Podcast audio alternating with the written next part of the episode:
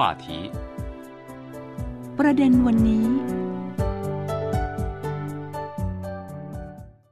สวัสดีค่ะ ขอต้อนรับท่านผู้ฟังทุกท่านนะคะ เข้าสู่รายการประเด็นวันนี้ ออกอากาศจากสถานีวิทยุ CRI กรุงปักกิ่ง สาธารณรัฐประชาชนจีนค่ะ วันนี้พบกับดิฉัน หญิงมณีนาฏอ่อนพนานะคะ จะพาทุกท่านเนี่ยมาอัปเดตในเรื่องของแพทย์ทางเลือกและกระบวนการรับมือต่อโรคระบาดที่เกิดขึ้นของแพทย์แผนจีน แล้วก็การใช้ยาสมุนไพรจีนที่รักษาควบคู่กันไปด้วยนะคะ และเพื่อนคนจีนที่จะมาร่วมพูดคุยกับเราในวันนี้ค่ะ นั่นก็คือคุณหลู่เฟิงค่ะ สวัสดีค่ะ คุณลูเฟิง สวัสดีครับ คุณมณีนาฏสวัสดีครับท่านผู้ฟังทุกท่านครับค่ะ ประเด็นที่เราจะคุยกันวันนี้นะคะ ก็คือในเรื่องของบทบาทของแพทย์แผนจีน และการใช้ยาสมุนไพรจีนในการรับมือกับโรคระบาดที่เกิดขึ้น ในจีนจากอดีตจนถึงปัจจุบันด้วยนะคะคถ้าหากมาดูในยุคปัจจุบันค่ะ จะเห็นได้ว่าปัญหาโรคระบาดแล้วก็โรคติดต่อที่เกิดขึ้นเนี่ยเกิดขึ้นอย่างรวดเร็วเลยนะคะ ทั้งที่เราเผชิญอยู่ในตอนนี้ค่ะ ไม่ว่าจะเป็นโรคโควิด -19 นะคะ ที่ตอนนี้ก็พบว่ามีการกลายพันธุ์มาเรื่อยๆเลยค่ะ จนเป็นที่น่ากังวลนะคะ เพราะว่าตอนนี้เองที่ไทยแลนด์ก็มีข่าวนะคะว่าก็เริ่มเห็นการกลับมาระบาดอีกรอบหนึ่งแล้ว แต่ว่าที่น่ากังวลก็คือเชื้อที่มีการกลายพันธุ์ค่ะ ก็ยังผสมอยู่นะคะ เป็นเดลต้าครอนนะคะ แต่ว่าเป็นการกลายพันธุ์นะคะหลายสายพันธุ์ค่ะ ไม่ว่าจะเป็นเดลต้าครอน XBC ค่ะแล้วก็ปลายปีนี้นะคะ ก็มีการรายงานว่าเจอขึ้นในบางประเทศด้วยนะคะ ไม่ว่าจะเป็นเดลต้าครอนนะคะ สายพันธุ์ XBC XVA XAY XAW โอ้ยเยอะมากหลายสายพันธุ์มากเลยนะคะ ซึ่งแน่นอนค่ะนอกเหนือจากโควิด -19 แล้วนะคะ ยังต้องระวังก่อนหน้านี้ก็คือตัวไวรัสอีโบลานะคะฝีดาดลิง อันนี้ก็ปรากฏขึ้นเรื่อยๆด้วยในยุคนี้โอ้มีหลายโรคมากนะคะ ก็ถือว่าเป็นใช่ค่ะร้ายแรงทั้งนั้นเลยนะคะ ก็ถือว่าเป็นภัยคุกคามร้ายแรงต่อสุขภาพของประชาชน แล้วก็ความปลอดภัยของประชาชนด้วย ที่มันจะส่งผลกระทบเป็นทอดๆไปนั่นก็คือ การพัฒนาเรื่องของเศรษฐกิจและก็สังคมอย่างหนักนะคะ แต่ว่าถ้าย้อนไปดูช่วงไม่กี่ทศวรรษที่ผ่านมาเองเนี่ยนะคะ โลกของเราก็เผชิญกับปัญหาการเกิดโรคระบาดและแรงขึ้นด้วยนะคะ ทีนี้ถ้ามาดูบทเรียนในอดีตเนี่ยนะคะว่าเกิดอะไรขึ้นในช่วง 20 ปีที่ผ่านมา แล้วก็มีการรับมือกับโรคระบาดที่เกิดขึ้นยังไงบ้างคะ ช่วง 20 ปีที่ผ่านมา ทุกระยะ 5 ปีก็จะมีโรคระบาดชนิดหนึ่ง เกิดขึ้นมาในโลก กลายเป็นความท้าทายใหม่ ต่อกิจการสาธารณสุขนะครับ แล้วก็การดำรงชีวิตของคนทั่วไป ถ้าย้อนไปเกือบ 20 ปีที่แล้ว เมื่อปีคศ 2003 โรคซาแพร่ระบาดในประเทศจีนอย่างรุนแรง แต่ภายใต้การสนับสนุนอย่างทรงพลังของคณะรัฐมนตรีจีน แพทย์แผนและยาสมุนไพรจีน มีส่วนร่วมในการรักษาโรคและช่วยชีวิตผู้ป่วยอย่างกว้างขวาง เดือนกรกฎาคม คศ 2003 องค์การอนามัยโลกยืนยันว่า แพทย์แผนและยาสมุนไพรจีน มีบทบาทต่อการรักษาโรคซารายงานอัตราการเสียชีวิตของผู้ป่วย โรคซาขององค์การอนามัยโลก ระบุว่าอัตราการเสียชีวิตในแผ่นดินใหญ่ของจีนฮ่องกงและแคนาดาเป็น 6.53% 16.98%และ 15.2%ตามลำดับครับฟังดูเนี่ยก็เหมือนจะดีขึ้นนะคะ ตั้งแต่ไข้หวัดนกหรือว่าซาร์เนี่ยแต่ว่าก็ยังคงทรงๆอยู่ในช่วงที่พบการแพร่ระบาดในขณะนั้น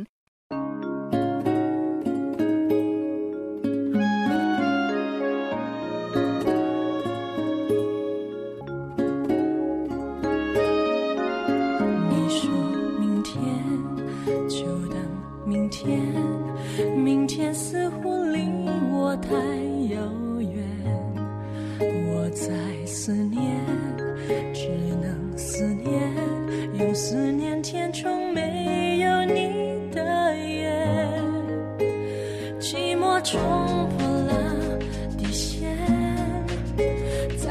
中盘旋，你看不见，任由心痛在蔓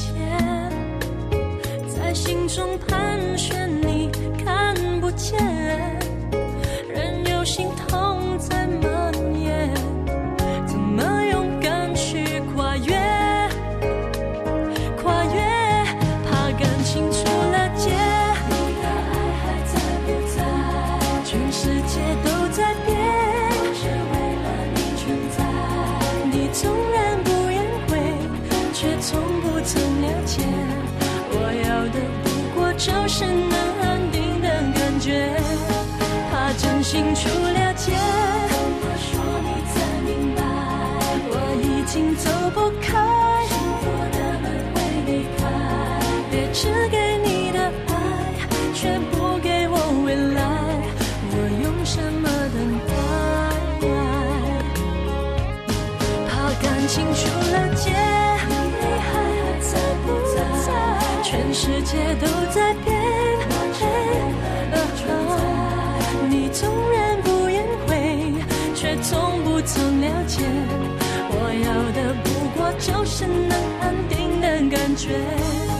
怕真心出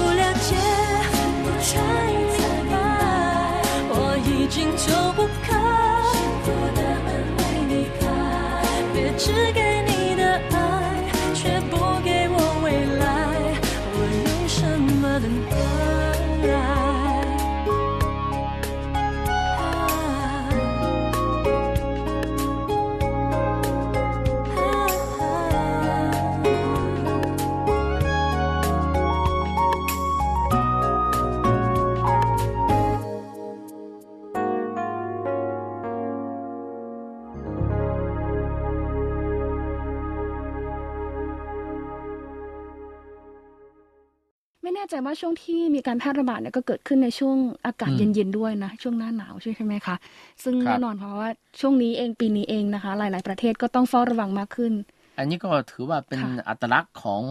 เอ่ออมไวรัสค่ะในตระกูลโคโรนานะครับ ไม่ว่าเป็นสายพันธุ์เก่าหรือสายพันธุ์ใหม่ครับ ค่ะอืมเนี่ยนะคะ แต่ว่าหลังจากที่เผชิญกับไข้หวัดนกแล้วก็ซาร์สเนี่ยนะคะ ต่อมา 6 ปีเนี่ยเกิดอะไรขึ้นบ้างคะครับหลังสถานการณ์โรคไข้หวัดนกระบาดเกิดขึ้นมา และคงอยู่นานพอสมควร ก็เกิดอัตราการเสียชีวิตในระดับ 50%ถึง 60%ปี 2009 โรคไข้หวัดใหญ่ สายพันธุ์ H1N1 ระบาดซ้ำเติมสถานการณ์ เป็นการระบาดอย่างรวดเร็วและกว้างขวาง อัตราการเสียชีวิตอยู่ระหว่าง 3-6%เมื่อปี 2014 โรคไข้เลือดออกที่เกิดจากการติดเชื้อไวรัสอีโบลา ซึ่งเกิดขึ้นครั้งแรกเมื่อทศวรรษ 1970หวนกลับมาระบาดหลายประเทศแอฟริกาก่อน แล้วแพร่เชื้อออกนอกทวีปแอฟริกา ฆ่าชีวิตในทั่วโลกประมาณ 90,000 คน ด้วยอัตราการเสียชีวิตสูงถึงระดับ 50-90%ครับ ค่ะ ซึ่งหลังจากที่พบอัตราการเสียชีวิตสูงในขณะนี้นะคะ ก็ทำให้ทั่วโลกเองเนี่ยก็ต้องมีการเฝ้าระวังเป็นอย่างมากเลยนะคะ เพราะว่าสถิติการเสียชีวิตเนี่ยค่อนข้างที่จะสูงทีเดียวนะคะ ป่วยร้อยคนเนี่ยก็เจอไปแล้วว่ามีความเสี่ยงที่จะเสียชีวิตเนี่ยมากกว่าครึ่งหนึ่งด้วยนะคะครับแต่หลังจากที่พบการแพร่ระบาดนะคะ ทั้งในเรื่องของไข้หวัดนก H1N1 ไข้หวัดใหญ่นะคะแล้วก็เรื่องของอีโบลานะคะ ตอนนี้หลังจาก 5 ปีในช่วงปลายปี 2019 เนี่ยก็เกิดการระบาดใหญ่ขึ้นอีกครั้งหนึ่ง แล้วก็มีผลต่อเนื่องมาจนถึงปัจจุบันนี้ นั่นก็คือโรค โควิด COVID-19 -19 ครับค่ะอ่าเป็นยังไงบ้างคะ คุณหลูเฟิงคะในขณะที่แผ่นดินใหญ่ของจีนเนี่ยยืนยันพบผู้ติดเชื้อสะสมเกิน 264,000 คน และผู้ที่ได้รับการรักษาหายขาดกว่า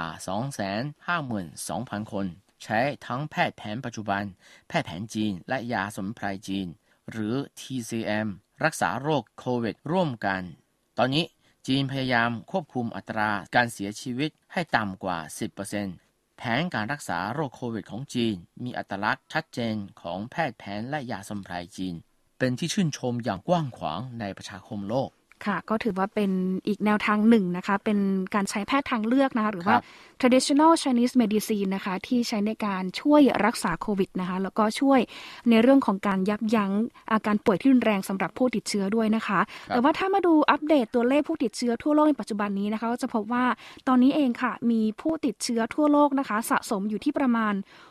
640 ล้าน 6แสนกว่าคนด้วยนะคะ อันนี้ก็ครับคือจำนวนมากเลยนะคะ แล้วก็อัตราผู้เสียชีวิตนะคะ อยู่ที่ประมาณ6ล้าน6แสนกว่าคนด้วย อันนี้ก็เป็นตัวเลขที่ยังคงต้องควบคุม เพื่อไม่ให้สูงกว่านี้ยังกดกว่านี้อีกนะคะ ยังกดอยู่เพื่อไม่ให้จะมีการระบาดเกิดโดขึ้นยเฉแล้วก็พาะมีค่ะสายพันธุ์ใหม่นะครับอืมเอ่อปรากฏตัวขึ้นค่ะเรื่อยๆนะครับค่ะเดลต้าคอนนะคะแล้วก็บวกโอมิครอนครับคเอ่รัอบเดลต้าบวกโอมิครอนนะคะ ก็ครับยิ่งทำให้การแพร่กระจายเนี่ยไปไวแล้วก็ความรุนแรงของโรคเนี่ยก็จะ มาจากเดลต้านะคะอันนี่ครัเขาบก็มีการถอดสายพันธุ์แล้วก็มีการปรับตัวมา ก็อย่างที่คุณหลูเฟิงบอกว่าเป็นธรรมชาติของไวรัสนะคะ ที่มักจะระบาดโดยเฉพาะช่วงอากาศเย็นครับๆคนมีปัญหาในเรื่องของระบบทางเดินหายใจง่าย เป็นหวัดเป็นไรง่ายเนี่ยการไอการจามเนี่ยก็จะเป็นส่วนหนึ่งทำให้เกิดการแพร่ระบาดได้แต่ง่ายยิ่งดีขึ้นที่ด้วยกฎของไวรัสโควิดโคโรนาสายพันธุ์ใหม่นะครับค่ะก็คือตั้งแต่ช่วงแรกอะที่ค่ะเกิดขึ้นค่ะความเป็นพิษแรงก็ค่ะคือทำให้อัตราการเสียชีวิตมันสูงค่ะแต่พอตอนหลัง พร้อมๆไปกับอัตราการแพร่เชื้อติดเชื้อสูงค่ะสูงขึ้นค่ะแต่ฤทธิ์หรือพิษของมันค่ะก็ต่ำลง อันนี้เป็นสิ่งที่ทำให้มนุษยชาติมั่นใจได้ว่าต่อไปในอนาคต ยังไงยังไงก็สามารถจัดการแล้วก็ควบคุมสถานการณ์ให้ได้เนาะนะครับเราก็อืมยังมีความหวังนะคะเพครับราะผว่ามแม้ว่าไวรัสจะปรับตัวแหละให้มันติดง่ายขึ้น แต่ว่าความรุนแรงของโรคเนี่ยมันก็อ่อนลงอ่คอรันบลงด้วยรับนะคะ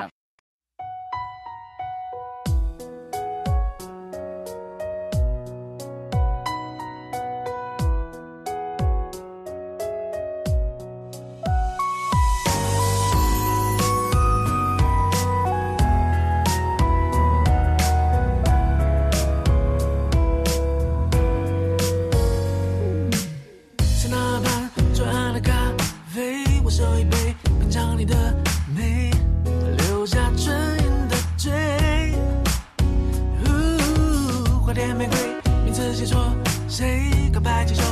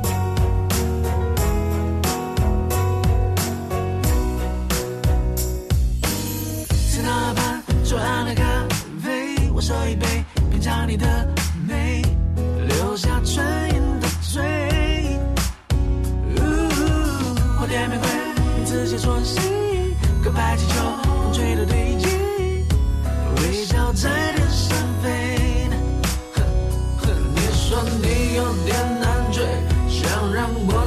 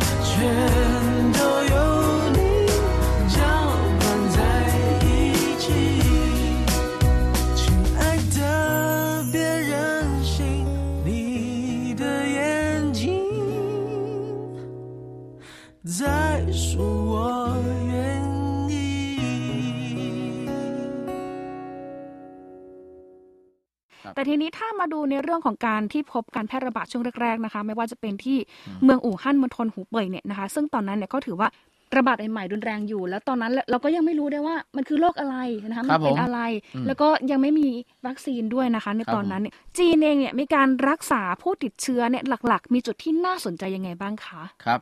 เอ่อก็สรุปได้ว่ามีลักษณะเด่น 3 ข้อค่ะได้แก่หนึ่งมีความได้เปรียบในการรักษาผู้ป่วยที่มีอาการเบากับ อาการทั่วไปหมายถึงใช้แพทย์แผนและยาสมุนไพรจีนนะครับค่ะสองก็คือวิธีการรักษาที่ผสมผสานแพทย์แผนและยาสมุนไพรจีน กับการแพทย์ตะวันตกนั้น มีความได้เปรียบโดดเด่นในการรักษาผู้ป่วยอาการหนัก 3. แผนการรักษาที่แพทย์แผนและยาสมุนไพรจีนมีส่วนร่วม สามารถช่วยเหลือผู้ป่วยอาการขั้นวิกฤต ให้หลุดพ้นภาวะอันตรายถึงชีวิต สรุปได้ว่า TCM มีบทบาท สำคัญต่อการรักษาและลดอัตราการเสียชีวิตของผู้ป่วยโควิด -19 นะครับ ก็คือตอนนั้นเนี่ยเอ่อจีนก็คือจัดพื้นที่สาธารณะ ไม่ว่าจะเป็นโรงยิมค่ะไม่ว่าจะเป็นศูนย์นิทรรศการ แปลตัวเป็นโรงพยาบาลชั่วคราวสำหรับรองรับค่ะให้ผู้ติดเชื้อในเบื้องต้น ทั้งกักเก็บบริเวณ แล้วก็กินยาสมุนไพรอืมเอ่อส่วนใหญ่เป็นยาน้ำแล้วก็เอ่อมีหมอสอนให้ออกกำลังกาย ตามสูตรแพทย์แผนจีน เพื่อยับยั้งอาการของผู้ป่วยไม่ให้สุดหนักลงไปถึงขั้นอาการหนัก หรือขั้นวิกฤตครับ เกือบไม่มีเลยนะครับอืมอืมก็คือเหมือนบรรเทาจากอาการที่หนักๆที่น่ากังวลครับผมครับก็เป็นผมอาการที่เบาแล้วก็ค่อย ๆ ที่จะดีขึ้นแล้วก็ฟื้นฟูขึ้นนั่นเองนะคะถูกต้องครับอันนี้ก็เป็นอีกหนึ่งนะคะ การใช้แพทย์ทางเลือกโดยเฉพาะแพทย์แผนจีน แล้วก็การใช้ยาสมุนไพรจีนในการดูแล แล้วก็รักษาผู้ป่วยโควิด -19 เพื่อลดอัตราการป่วยหนักแล้วก็เสียชีวิตด้วยนะคะครับผมอันนี้เป็นประเด็นที่เราคุยกันวันนี้นะคะ แต่ว่าในโอกาสหน้านะคะ ในครั้งต่อไปค่ะ เราจะคุยกันจุดที่น่าสนใจจุดหนึ่งก็คือภาพรวมของจีน ในการดูแลป้องกันการแพร่ระบาดนะที่จะช่วยนะคะ ปกป้องคุณภาพชีวิต และก็ความปลอดภัยของประชากรมากกว่า 1,400 ล้านคน จีนมีวิธีการอย่างไรนะคะติดตามได้ในช่วงหน้านะคะ แต่ว่าช่วงนี้หมดเวลาแล้วนะคะ ลาไปก่อนค่ะ สวัสดีค่ะ สวัสดีครับ想问天你在哪里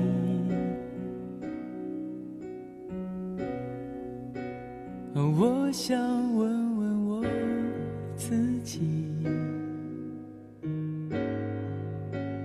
一开始我聪明，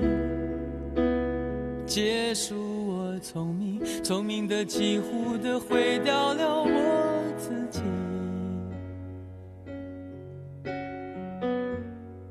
想问天，问大地，我这是迷信，问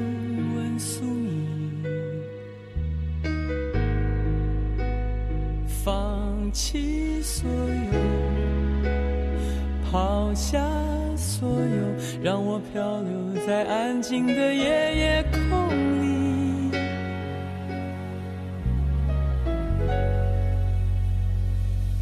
你也不必牵强再说爱我，反正我的灵魂一片片凋落，慢慢的拼凑，慢慢的拼凑，拼凑成一个完全不属于真正的我。你也不必牵强再说爱我，反正我的灵魂一片片掉落，慢慢的拼凑。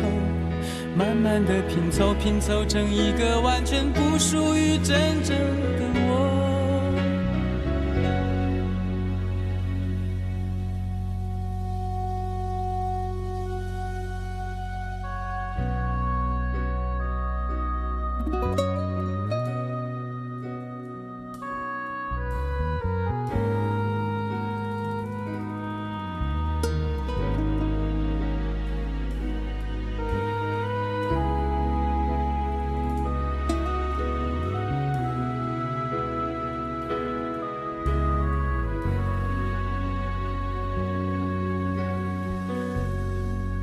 想问天，问大地，或者是迷信，问问宿命。放弃所有，抛下所有，让我漂流在安静的夜夜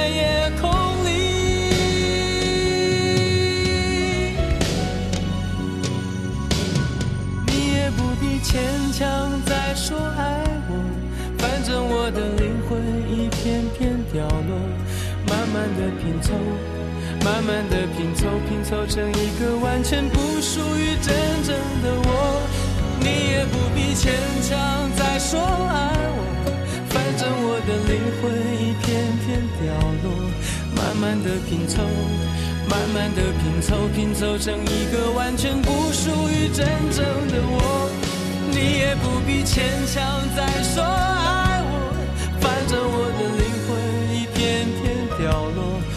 慢慢的拼凑，慢慢的拼凑，拼凑成一个完全不属于真正的我。我不愿再放纵，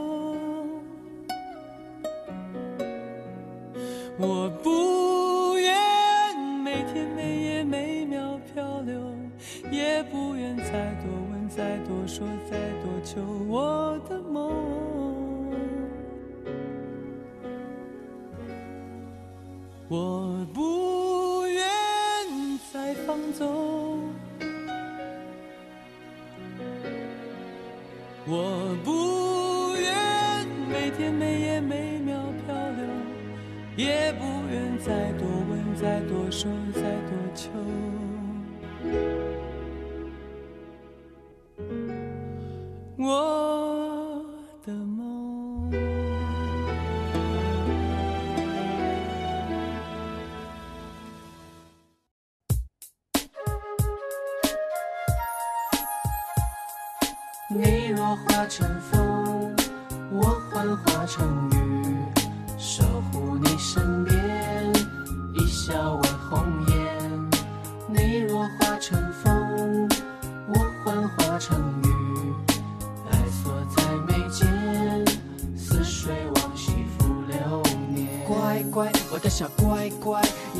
子太可爱，追你的男生每个都超级厉害，我却在考虑怎么 say hi。害羞的我这样下去要怎么办？怎么办？爱情偏又酸，我不是 boss，没有超大的 house。如果送你 rose，可不可以给我 chance？不想看时间这么一点一滴 face。老夫子戴着假发，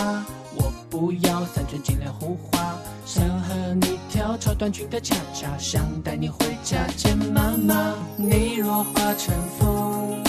我幻化成雨，守护你身边，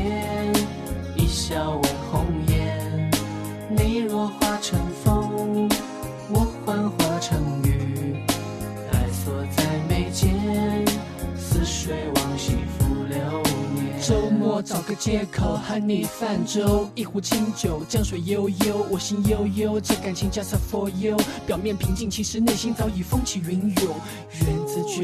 几番轮回，你锁眉，爱有你的心情左右我的情绪。虽然有些问题真的很难搞定，我还是充满信心。老夫子戴着假发，我不要三寸金莲胡花，想和你跳超短裙的恰恰，想带你回家见妈妈。你若化成风，我幻化成雨，守护你身边，一笑为红颜。你若化成风，我幻化成雨，爱锁在眉间，